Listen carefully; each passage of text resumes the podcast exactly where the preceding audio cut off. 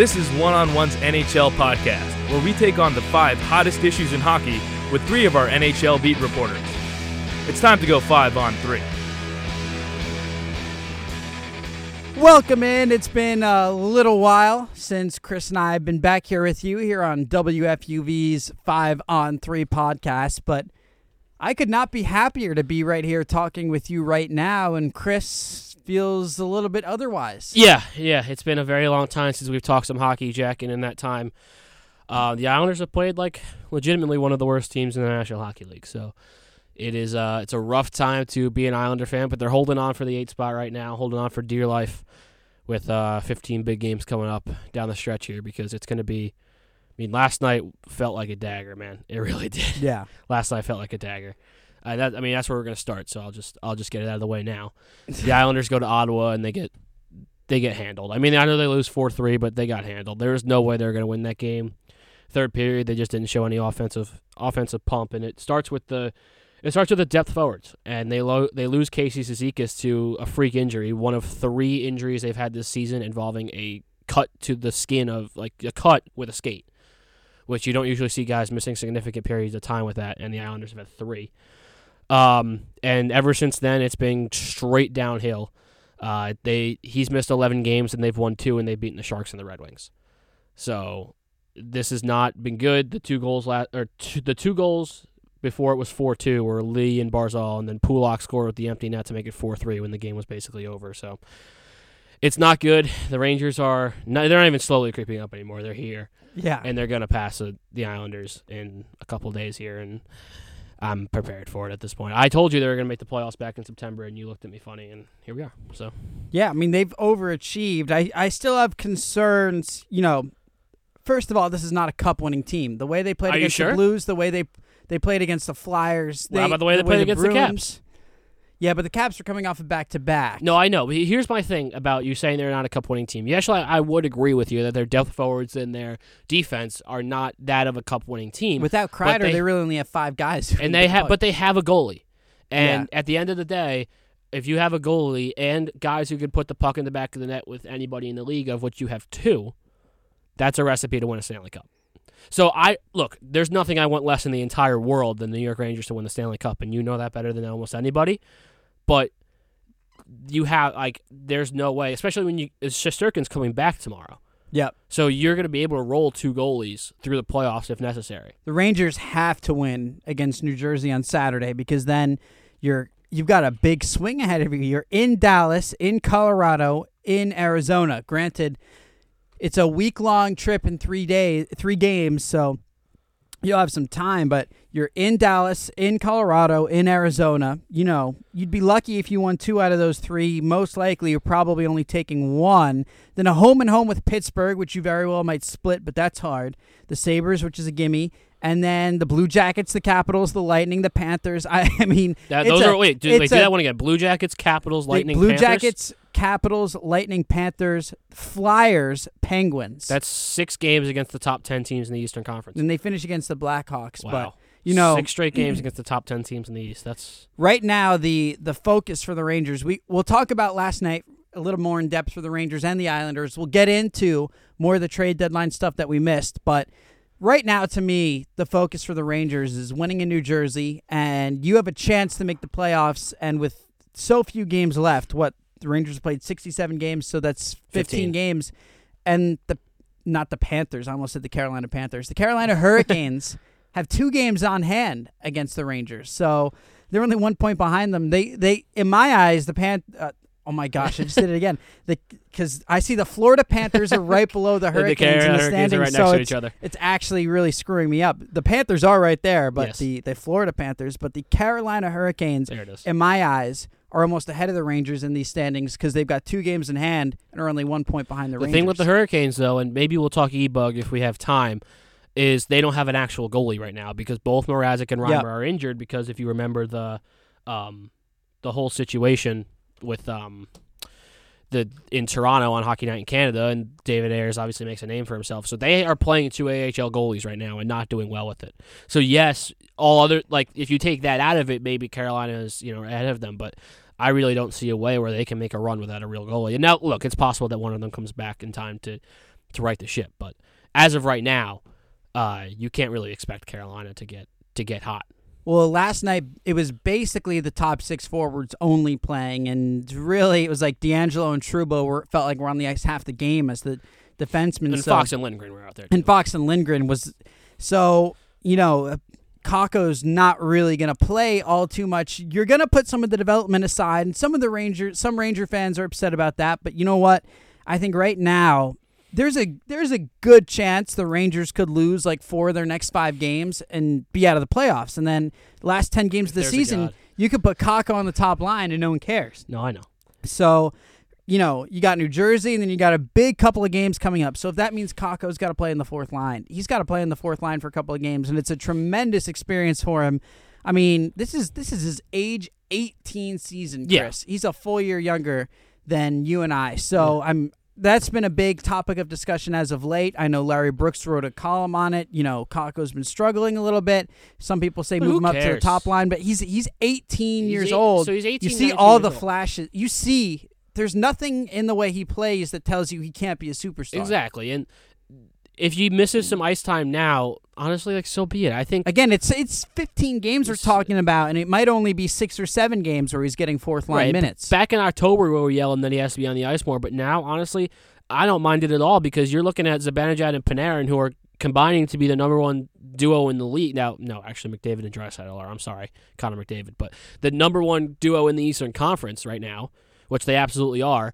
They're just winning games by themselves at this point. Ryan Strome has low-key racked up some numbers, too. We're going to have to pull him up.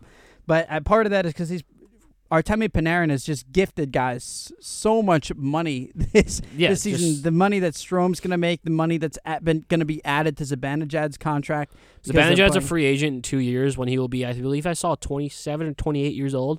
I think they'll sign him to an extension. They'll extend him before that. I don't care when he gets paid. He is going to get paid. I mean, Ryan Strome has 59 points in 67 games. That's kind of crazy. That's very good. Better than I ever did with the Islanders. Ryan Strome, but I mean, the Rangers are pretty much you're talking about Panarin, Zibanejad, D'Angelo, and those are your Kreider. That's your offensive output and Strome.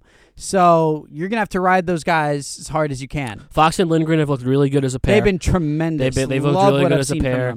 Shesterkin's obviously, you know, been one of the top goalies in the league when he's played in those 10 games. He's 9-1 with a sub-2.5 and an over 90 save percentage, which if you're going to have any sort of game, any goalie with any sort of sample size with a sub-2.5 and a 90-plus save percentage. I think he had 3 shutout wins with more than 40 saves. That's insane. That is absolutely insane. And Georgiev's been good when he has to play. My question is for this offseason, and we can get more into it over the summer and later spring when the Rangers are done with this season, is what in the world is going to happen this offseason with the goalies? Because I think we live in a time now in the NHL where you almost need 2 goalies who can win you a hockey game. The days of the 70-game goalie are essentially over, in my opinion. So Georgiev's an restricted free agent, and he's going to want to get paid. So do you trade him for assets, let Hank ride out the last year of his deal, let him retire as a free agent and get a serviceable backup in for Shesterkin in 2021, 2022? I mean, there's talk of Lundqvist retiring this offseason. Maybe he retires this offseason and you re-sign Georgiev because, honestly, that's probably the best situation for the team. The thing with Lundqvist... I don't think Lundqvist thinks he's done. I don't think the Flyers game stunk, and I know it did. And look, I was grinning ear to ear watching it because the Rangers were losing, but I don't think he thinks he's done. Who can get into his mind? Nobody. That's the thing. But he's handled his role, I think, tremendously. And at the same time, you look at the annual value on his contract is $8.5 million, but he was getting paid like $10 or $12 million a year. It was a front loaded deal on paper. Now the cap hit is the same year by year, but on paper it was front loaded. He's only making like $2 million on paper next year. But the cap's 8.5. Yes, but if he retires, you know he's not really losing that much money. He's already made almost the entire contract. Understood. So that's the understanding is that he's not actually losing $8.5 million. He might only lose about $2 million on paper. Got it. Okay, understood. That makes it a little bit easier, but still, it's not even the money thing. It's about does he think he's done? Does he think he can go to a team who can win a cup? Whether it's after this year or after next. Excuse me, after this year, after next year, and be a goalie on a team who could win a cup. I have no idea what he's thinking, obviously. That's why I'm here and he's there. But it's interesting because we can talk about the way that he's been stretched out by David Quinn. And, you know, I've been a little critical of the way that the Rangers have, you know, bounced their goalies all season. That being said, when Shesterkin's in, he's your number one. That's unquestionable. Absolutely.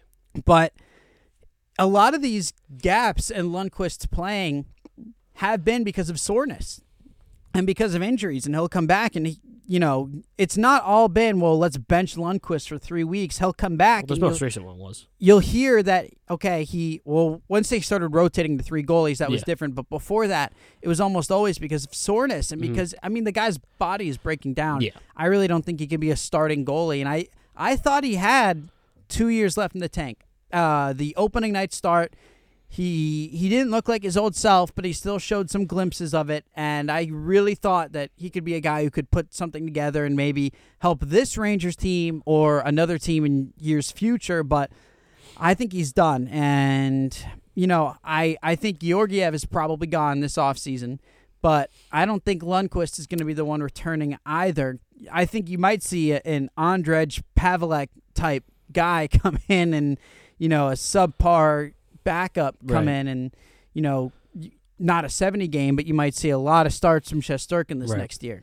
And the thing is, he's 24 years old, so his window is a little bit smaller than maybe you'd like it to be. This is Shesterkin. Yeah. So he just turned 24. So, you know, maybe that's kind of part of it. I think the best case scenario for the Rangers is Hank retires at the end of this season. They're able to sign Georgiev to a somewhat team-friendly contract, and they're able to roll those two back and forth for you know, the foreseeable future, honestly. Well, you've got the cap. Looks like the cap's going to skyrocket. Cap's going to go up. Cap's going to go up by $7 million, apparently.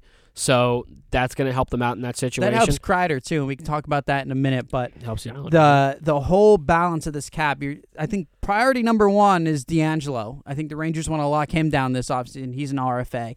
You know, you've got Lemieux in the balance a little bit. Georgiev, I think, I don't know. It depends upon what he's asking. Yeah. That's true. And depending on what he's asking, you might want another team to give that to him because then you're going to get 3 first-round picks for it. Yeah.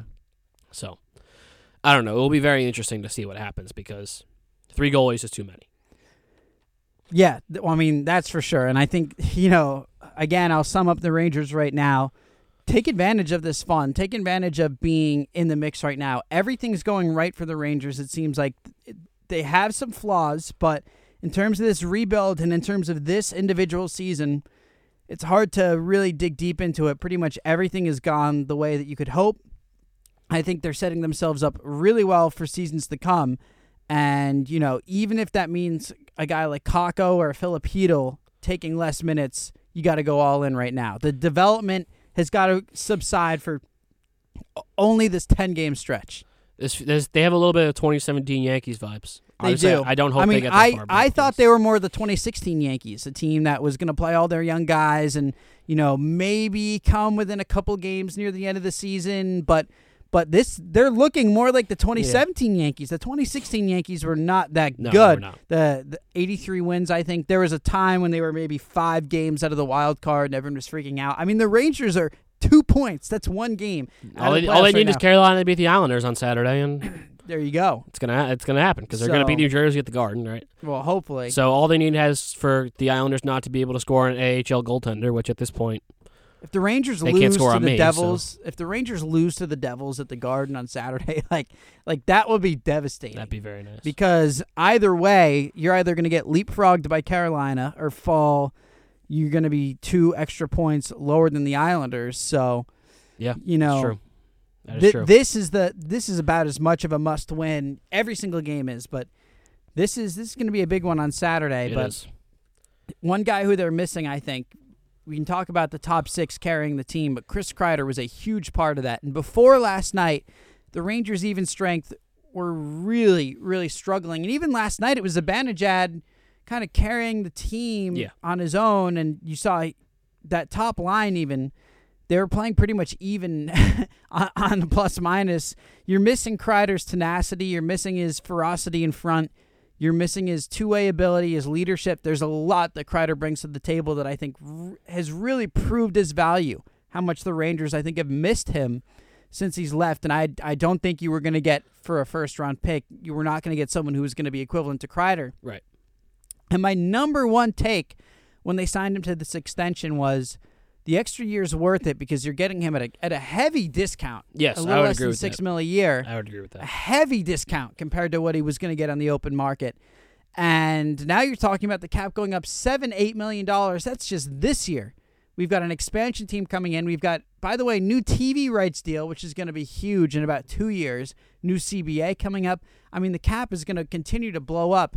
The $6 million is not going to be anything 7 years from now. 100%. And it was an absolute steal for the Rangers. It was a great move. Look, we aren't Jeff Gorton and John Davidson, so we don't know if they shopped them around. I would imagine they shopped them around and said, you know what, we want to keep Chris Kreider.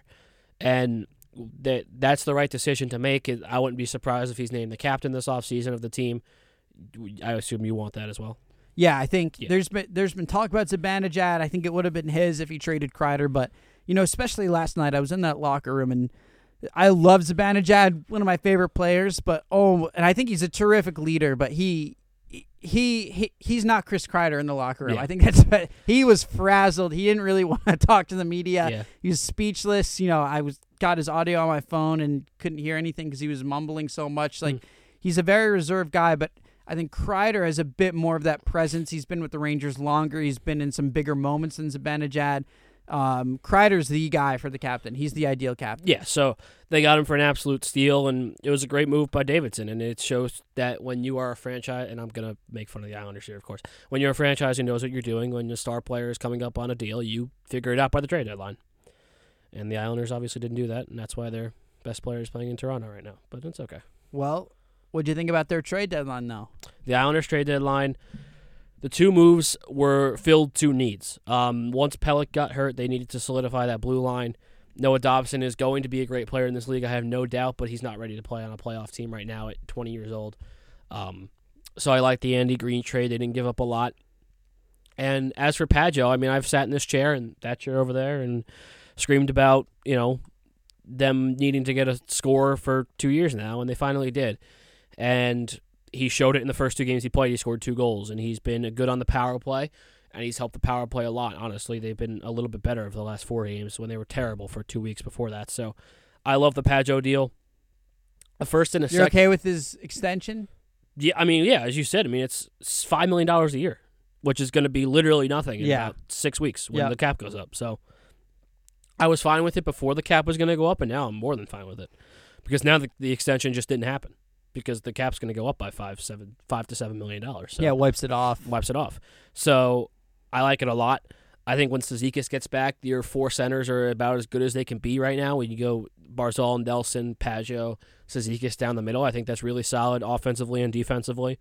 The price is the price. You know, if you're going to trade for a guy who's going to presumably help you go to a Stanley Cup, you're going to have to pay. And I know because I am on Twitter that there are people who are complaining about the picks that were traded, a first and a second. What are we doing here? I mean, come on. Yeah, but it was the same thing with the Rangers. If you trade Kreider, you're in a perpetual rebuild. At some point, you got to lock your guys down. Exactly. You got to build that core. The thing is, like, the Islanders have missed. I don't want to say missed. The Islanders have so many prospects in their system, who are being maldeveloped by the awful Bridgeport Sound Tigers. That's a different rant that I can go on that I think would be sage for just an Islanders podcast only listened to by psychopaths because Brent Thompson is terrible at his job and there's no development in Bridgeport, but that's a whole nother story. They're the worst team in the league, by the way. But you have guys, you know, whether it be Bellows, Wahlstrom, Simon Holmström, Bode Wild. I mean, I can go on and on and on. Guys who other teams don't necessarily think highly of. So now you're going to, if you make the playoffs, you're going to have a pick below, 16. If you miss the playoffs, you're not going to win the lottery. So you're going to have a pick between 12 and 18 at this point. So we're just going to draft another guy like that who's not going to play on this team for 4 years. I don't feel like I'm missing anything with this. And, it's top 3 protected. So if they miss the playoffs and they get lucky, hey, we still have the pick. Yep. So to me, this is a very small price to pay. I was willing to give up at least 2 of those prospects to get Chris Kreider, and they gave up 0 of those prospects to get the number 2 guy on the market. So I have no problem with the price. I love the guy that they got. Yeah, and if you're an Islander fan, you probably want Pageau because you don't want any prospect or pick to go to the Rangers and then blow it up the same way that the Rangers not want Kreider to be a franchise Islander. Right, exactly. So my thing is the Islanders have so many prospects that are being maldeveloped. I just don't need another one. I can't hear about guys bouncing between the ECHL and AHL because they can't score. You got to wait 3 years for them to make any sort of impact. This team is not going to be. I'm going to say it right now. This team isn't going to be good in 3 years. Yeah, that's fair. They're not going to be good. The way it's constructed, they're not going to be good in 3 years. So, I don't want to wait that long to have a guy on that third center line who can score, and they've tried a zillion different people there, and they haven't gotten it. So, I'm perfectly okay with giving up a first round pick for a first and a second for J.G. Pageau, and it was listed as first, second, and a third. The third they give up only if they win the Stanley Cup. The Islanders cannot draft a single player for 10 years if they win the Stanley Cup. I don't care. So a third-round pick if they win the Stanley Cup, fine. Yeah. So that's my J.G. Pageau trade breakdown for you. Well, I think both teams, it's pretty interesting because both the Islanders and the Rangers, they're locking down their core. I mean, you're seeing. Absolutely. You're seeing what the next 6 years of these teams could look like. I think Zibanejad, he's a free agent in 2 years. He's not going anywhere. So with the Rangers, you look at Trouba, Panarin, Zibanejad. I think they'll lock down D'Angelo. You see Kakko. You see Shesterkin. You got the core of the team right there, and the Islanders locked half the guys, right? They got half the team down over the summer. They got Lee, Nelson, and Eberle this summer. Barzal's coming up. Pulak's coming up soon. Toews is coming up soon. So I know Barzal's not going anywhere. Toews probably. Sure? Well, I'm not sure of anything anymore, and I think that's okay. No one thought Tavares was going anywhere, or they thought they were going to trade him for. So, yeah, no, you're right. I can't be sure of anything. Yeah. I have a Matt Barzal jersey in my closet. My brother has a fat head on his wall. We can't lose this guy again. We've hit on 2 draft picks since 1985. We can't lose them both. So I'm so afraid. I don't think he's going. I really don't because he's an RFA. I'm afraid of the 2-year bridge deal that gets him to a free agency at 25. I'm really afraid of that. I'm not afraid of him not being on the team next year. What I'm afraid of is he's going to sign the 2-year bridge deal just like Patrick Laine did this offseason. He's going to get whatever it is, $6 million the next 2 years. Then he's going to be 24 years old coming off of 5 straight 80-point seasons, 4 straight All-Star games, and the best player on his team every year he's on the team, and somebody's going to pay him $15 million. That's what I'm afraid of. If he's worth, $15 million is a lot. I made up a number, but he's not. Yeah, no, who knows? $15 million might be within the realm with this cap. Who knows? We'll see. This cap is huge. $7 million is a lot of dollars. It saved the Rangers and the Islanders. Yeah, this gives the Islanders the opportunity to re-sign Barzal. Probably. I think that they were. Well, no, who it doesn't help are teams who don't have guys locked down in current deals, because if they have guys who become exposed within the next 2 or 3 years, the cap goes up, but the salaries are going to go up too. So if you're a team who has guys signed to pre-cap spike contracts, they're locked in, so the cap will go up, but their salaries will stay the same. Right. So I don't know. I think it helps the Islanders a lot because you could look at it any way possible. You could go, J.G. Pageau's on the team, but according to the books, he's not. Or Anders Lee is not getting paid. You could look at it whatever way you want to look at it. But I would say it hurts the Devils in the sense because they don't really have. Well, Heischer's locked down. But who? Who else? He was still in our rookie deal. It helps the Subban deal, but yeah, that's probably the only time we're going to touch on the Devils. They traded Wayne Simmons for a 5th-round pick to Buffalo. They traded Blake Coleman. They got a really nice return for Blake Coleman. That's true. Nolan Foote's a really solid prospect, and they got a 1st-round pick out of that. So they got essentially 2 1st-round picks. That's a really solid return. Andy Greene for a 2nd, and David Quenville, who's another one of the Islanders prospects who wasn't doing anything. And that's about it. So, yeah, they're still stuck in that rebuild a little bit. So, but. It's all right. All right, Chris, let's play a game. I like games. If you had to pick your playoff teams right now, why don't we just focus on the East? Okay. Your Eastern Conference playoff teams, to give everyone a refresher, right now in the Metro, Washington, Philly, Pittsburgh, in the Atlantic, Boston, Tampa, Toronto, of course, In the wild card, it's Columbus and the Islanders. Columbus with 79 points, the Islanders 78 points, and the Rangers are in third, 76. Carolina behind them with 75. Florida behind them with 74. Montreal, 71. So, let's go through our divisions and our wild cards. All right, so we got 10 teams for 8 spots. The two teams that are going to miss it. Really 11 teams. I'm not counting Florida. I don't think Florida's good enough to. You're counting out Florida? I'm counting out Florida. I'm just counting them. Fine, 11 teams. Florida's one of the three. They're only 4 points out of the Florida's one of the three. I'll go Columbus and Carolina. Florida, Columbus. Two wild cards. No, Florida, Columbus, and Carolina will be the three teams that miss it out of those five. So I'll go Washington against the Islanders, Boston against the Rangers. So you're saying Rangers and Islanders are the two wild cards. So the divisions stay the same. I think Philly's going to win the Met. So it'll be Philly against the Islanders, Washington against Pittsburgh, Boston against the Rangers, Tampa against Toronto. It's not only about getting in, but the placement is... Philly's a much better draw than Boston. Yeah. Significantly better draw than Boston. The Rangers and the Islanders, I think either of those teams are probably going to get blown out by Boston in the first round. I also think that either of those teams could very well take down Philly in the first round. Absolutely. I think the Flyers they're riding a hot streak right now, and that always helps going into the playoffs. But, man, I do not think the Flyers are really that good. They're hot right now, though. That's the thing. They're hot, and they got a good goalie. But does that translate? Because I think it's translated for St. Louis. Yeah, but sometimes I think you almost peak too early. Maybe. Maybe. Yeah, the Flyers are peaking, but they're on an 8-game winning streak. At some point you're going to lose a couple games. I don't know. We'll see. No, it's interesting. I don't think the Flyers are that good. I didn't think the Blues were that. Well, yeah. I think that's what it is. Last year's Blues were better than this Flyers team. They had a lot of depth, a lot of physicality. Yeah. They were the most physical team in the league. Kevin Hayes has been really good for the Flyers. We killed that contract. He's been really good. All right, what are your three that miss it? Well, I think Washington, Philly, Pittsburgh will definitely make it. The three Atlantic teams, it's fine. This Rangers schedule, I don't think they're going to make the playoffs. And I'll pull the Rangers out. You know, are we positive on the timetable for Mrázek? I'm not positive on anything. I can look it up for you, but I honestly not heard anything. Mrázek has a concussion. It was Reimer who pulled something. So that 5 hours ago, Mrázek drawing close to return. Mrázek is not really the guy who you love. Right. I thought Reimer was out for a longer time. Probably.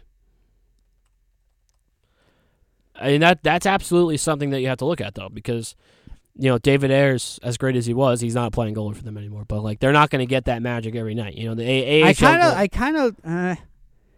I don't know. Florida, they've always underachieved, man. And this seems like the one year where they're finally getting something together. Florida.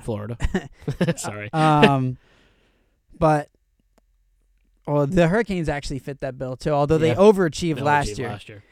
I don't think Columbus is that good. If I was picking on paper the two best teams, it would be the Islanders and the Hurricanes. Okay.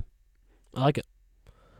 What's the Islanders' schedule coming up, though? They're going out west, too. I would pick the Rangers to make the playoffs, but going out west and facing, except for they have Blackhawks and the Sabres and the Devils. In 15 games, they have 3 wins right there. The other 12 games are all... against top teams. The Islanders go out west. They play Vancouver, Edmonton, and Calgary. Yeah, the Islanders, part of it is just because the East is so tough. Right. They play the Habs. Again? They play the Islanders. They play the Blackhawks, rather. They play the Wild. They play the Devils twice, actually. Their schedule's slightly easier than the Rangers, but they both have tough draws, and that's just because... These Metropolitan Division, the schedule, the way that they're aligned with the West Coast swing and how tough the division is, there's not really any gimmies. The only gimmies in the NHL, I would say, are any team below Buffalo in the East and really... Just the California teams. Yeah. So here's the Islander schedule. Excuse me. If you count Carolina as a playoff team, which I do because they are a very good team that's on the brink of the playoffs, that's 1, 2, 3, 4, 5... 6, 7 straight games against playoff teams coming up. Carolina, Vancouver, Calgary, Edmonton, Pittsburgh, Calgary, Toronto. Then they have New Jersey. Then they go Carolina, Philly. Then they go Buffalo, Montreal, Columbus, Minnesota, Chicago, New Jersey. So they end pretty easy. Minnesota's been good recently, but they end with like only one playoff team in their last 5 games. So if they're able to kind of put it together, then maybe they can sneak in. But the thing is, they can't score right now. Yeah. So you're really telling me that we're going to go out west in 5 days, and the team's going to be different against Vancouver than they have been against Montreal and Ottawa in the last 2 games? Because it'll be worse. They might be, yeah, exactly. It might be worse. The last time they went out west, last time they went on a road trip, it was out west, and they scored 2 goals in 4 games. Yeah, that's so. Well, I think what this builds off of, I think it's a good final topic. It was something Chris and I were talking about yesterday. Things you would change in hockey in terms of more of how the season goes. So what I said, I like the time when it starts, that, you know, between, say, October 6th and 10th, around that second week of October, I think is perfect. The Stanley Cup, we said this last year, said it this year, should not be up against the NBA Finals in any way. It shouldn't really be up against the latter part of the NBA Conference Finals. Also, hockey in June feels really weird to me. Even though it's been that way my whole life, it always feels it's too long. I agree. I think it should be done by Memorial Day. So, you know, also this year, and it's pretty much happens every year, we talked about it all October, November, because it was all we had to talk about was the fact that the Rangers, Islanders, and Devils went on stretches where they were playing like 2 games in 3 weeks for no reason. So there was talk, would you take away the bye week? I think the bye week's fine. It's great. Keep the bye week. I would take out 2 preseason games. And bump it up a little bit. Bump it up like maybe only three days. Right. Like start like October 2nd, October 1st. And then I would make sure that there's nothing more than like a 3-game gap in your schedule, like right. At any point in the season. Because the other thing, it doesn't bother me that the Islanders have 3 days off in a row in October. I don't really care about that. What I care about is that now we're in March, and they don't have 2 days off in a row for the rest of the season. Well, yeah, it shows that it's screwed up because the Rangers, after the All-Star break, I think only have 2 periods of time where they have more than one game off. And they were the ones who had 2 games in 10 days. So it's just no. They went 1 game in 12 days, and then 1 game in 10 days. It was 2 games in a row. I don't know. There's a lot of weird things with schedule. It's all about scheduling and TV. Yeah, that has to go. I don't care what it is. No, so, I know. And it happens to all the teams. It's the way the schedule. It's clear that there's balancing issues in the schedule. It's really dumb. I don't know what the NHL is doing, but that's such an easy way to build anticipation and to clean things up. You can cut probably 10 days off the end of the season by shaving that down, condensing it, because you can make playing every other night work. You can somehow make it work after the All-Star game. With a 13-day All-Star break, which they don't have, it's like a 10-day All-Star break they have now. Somehow between February and April, you can make teams play every other game, but in October, you know, it doesn't work. I don't get how that works. So, look, that's one thing the NHL's got to fix. I would cut off like 2 or 3 preseason games. I really think the football is a part of it, though. I really think they're trying to keep as many games off of Thursdays and Sundays as possible. I think that's part of it. Yeah, we talked about it, and that's fine. I think that doesn't mean you should be off for a week. No, I know. No, I know. So I think that's one. And it's October hockey. I mean, people who are going to watch the Islanders or the Rangers in October probably doesn't really matter. Like, exactly. Unless I get not wanting to go at 1 o'clock on a Sunday. In any other scenario, your audience is your audience. It's not going to change for October hockey. That's fair as well. The one thing I'm very glad that they didn't change at the Board of Governors meetings, and I texted you, I think every single time Pierre LeBrun tweeted about this, I texted it to you. Oh, I know. Yeah. Is the emergency backup goalie situation. That would have been ridiculous. So for those who have been living under a rock, on Hockey Night in Canada about 3 weeks ago, David Ayres made a name for himself. He's a 42-year-old Zamboni driver of the Toronto Marlies, and he is the E-Bug, emergency backup goalie, for the Maple Leafs. And he gets into the game where Mrázek and Reimer get hurt for the Hurricanes, and he shuts down, or he doesn't really shut down. He gave up 2 goals and 3 shots, then shut down the Maple Leafs. The Hurricanes win the game. They played unbelievable defense. If you're a hockey nerd, go back and watch the third period of this game, because like this defense that Carolina played was unbelievable. But he made a lot of really good saves. And then the Board of Governors meetings is 2 weeks later. And all the tweets out of the Canadian media outlets are like, oh, maybe they'll change the e-bug rule because shut up. Yeah, if the Maple Leafs had won, embarrassing. How is it embarrassing? It's fun. We like to have fun when we play hockey. It's embarrassing for you because you're not good. Because you stink. And you could do it. You could. You got 2 goals past him in 3 shots. Why couldn't you do that the rest of the game? When Tavares walks up on the slot, you know, he's coming up over the right circle with his left shot, so his puck's right in the slot. And he's eyeing down David Ayres. I shivered because I was like, there's no way this guy stops his puck. I feel so bad for him that it goes in, and then all of a sudden he fixes it. Like, Carolina played great defense. That should be award. They knew they had a liability in goal, and they played great defense and won the game because Toronto stinks. And you know why that Toronto lost that game, Jack? It's not because they couldn't score on David Ayres, because they did score. They scored 2 goals. It's because their defense and their goaltending stinks. Yep. It's awful. They let up goals to Carolina when all they had to do was take the puck and fling it down the ice, and if it went on net, it might have gone in the goal. All they had to do was just put the puck on the net, and there was a 50-50 shot that was going in, and they were so bad defensively, they couldn't get any offensive possession in the third period. And when they got offensive possession, Carolina played great defense. I don't want to take that away from them. But if they're able to play defense in the first 5 minutes of that third period, they don't give up the goal, make it 6-3, and put the game out of reach. So Toronto isn't good. They're not as good as they're made out to be. And everybody knows I hate the Maple Leafs. So that really just irked me. That's all. And I know you're on my side on that one. And I think most people were eliminating the emergency goalie. It happens. It's extremely fun. It makes hockey the biggest story in sports for a couple days.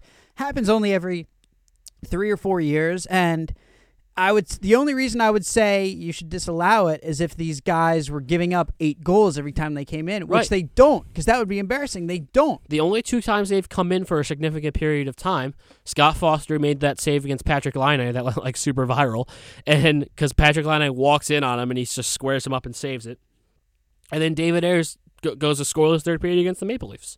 And you can't carry 3 goalies unless you're the Rangers. You can't carry 3 goalies. No, you can't. I mean, that even with the Rangers is unheard of. They don't carry 3 goalies though. Like, they do carry them, but like even. But having 3 goalies travel, having a third goalie travel with the team, having a third goalie put on pads is what. Yeah. Because, well, I guess maybe they make a rule where if you can put a third goalie in the box, and if something happens, you can dress them. You run down and they dress up. So. Right. When Georgiev is sitting in the press box and runs down, right? You can't do that. These teams can't do that. I don't think so. I like the e-bug rule mainly because it never happens, and when it happens, it's fun. I happened to be watching the Carolina-Toronto game live when it happened, and it was very exciting. It's not exciting when people get hurt, but it was exciting when the third period was going along and he started to get more comfortable, and it was like, wow, this guy could really play, and it was a lot of fun.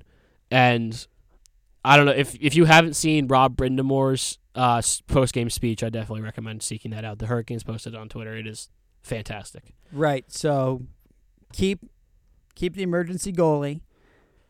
We can beat this like a dead horse. The scheduling thing. Yes. Well, it's also the conference should be 1 through 8. Yeah. But they want to play up divisional play, and that's the way they decided to do it. And that's not going to get changed to the CBA if the players want to change it, which I don't really think that they can. I think Toronto's the one team who wants to about it. Toronto's the one team who's gotten screwed out of this multiple times. I think the Metro. I mean, it doesn't even matter because the Metro teams are going to be in the wild card. So right. There was the year that the Islanders played against Florida. I want to see if I can remember this correctly. They were the number 1 wild card team.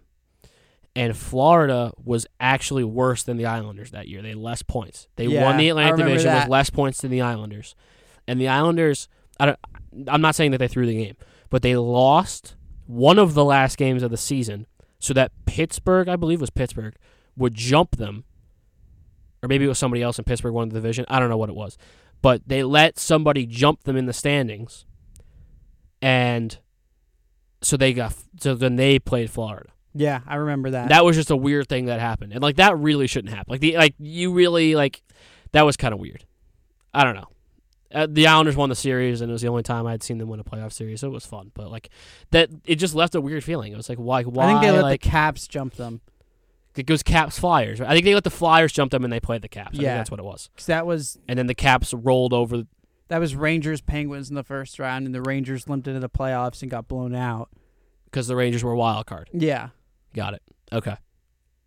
Yeah, so, I mean, it's just very, very weird system that, I don't know. I'm not going to say it doesn't work, but I think it would be very, very fun the other way around. And I think that it'll be, when it gets changed, because I do think it will get changed eventually, we're going to look back on last playoffs and realize that we were robbed out of the number 5 Toronto Maple Leafs playing against the number 4 New York Islanders in the first round. It's true. And I think that will hurt for I think that's a good place to leave things off. It's good to be back, Chris. It is. We'll try to be back on, we won't wait 3 months next time. I don't know when we'll figure it out, but great to be back with you on WFUV Sports. For Chris Hennessey, I'm Jack Caldwell on 5 on 3.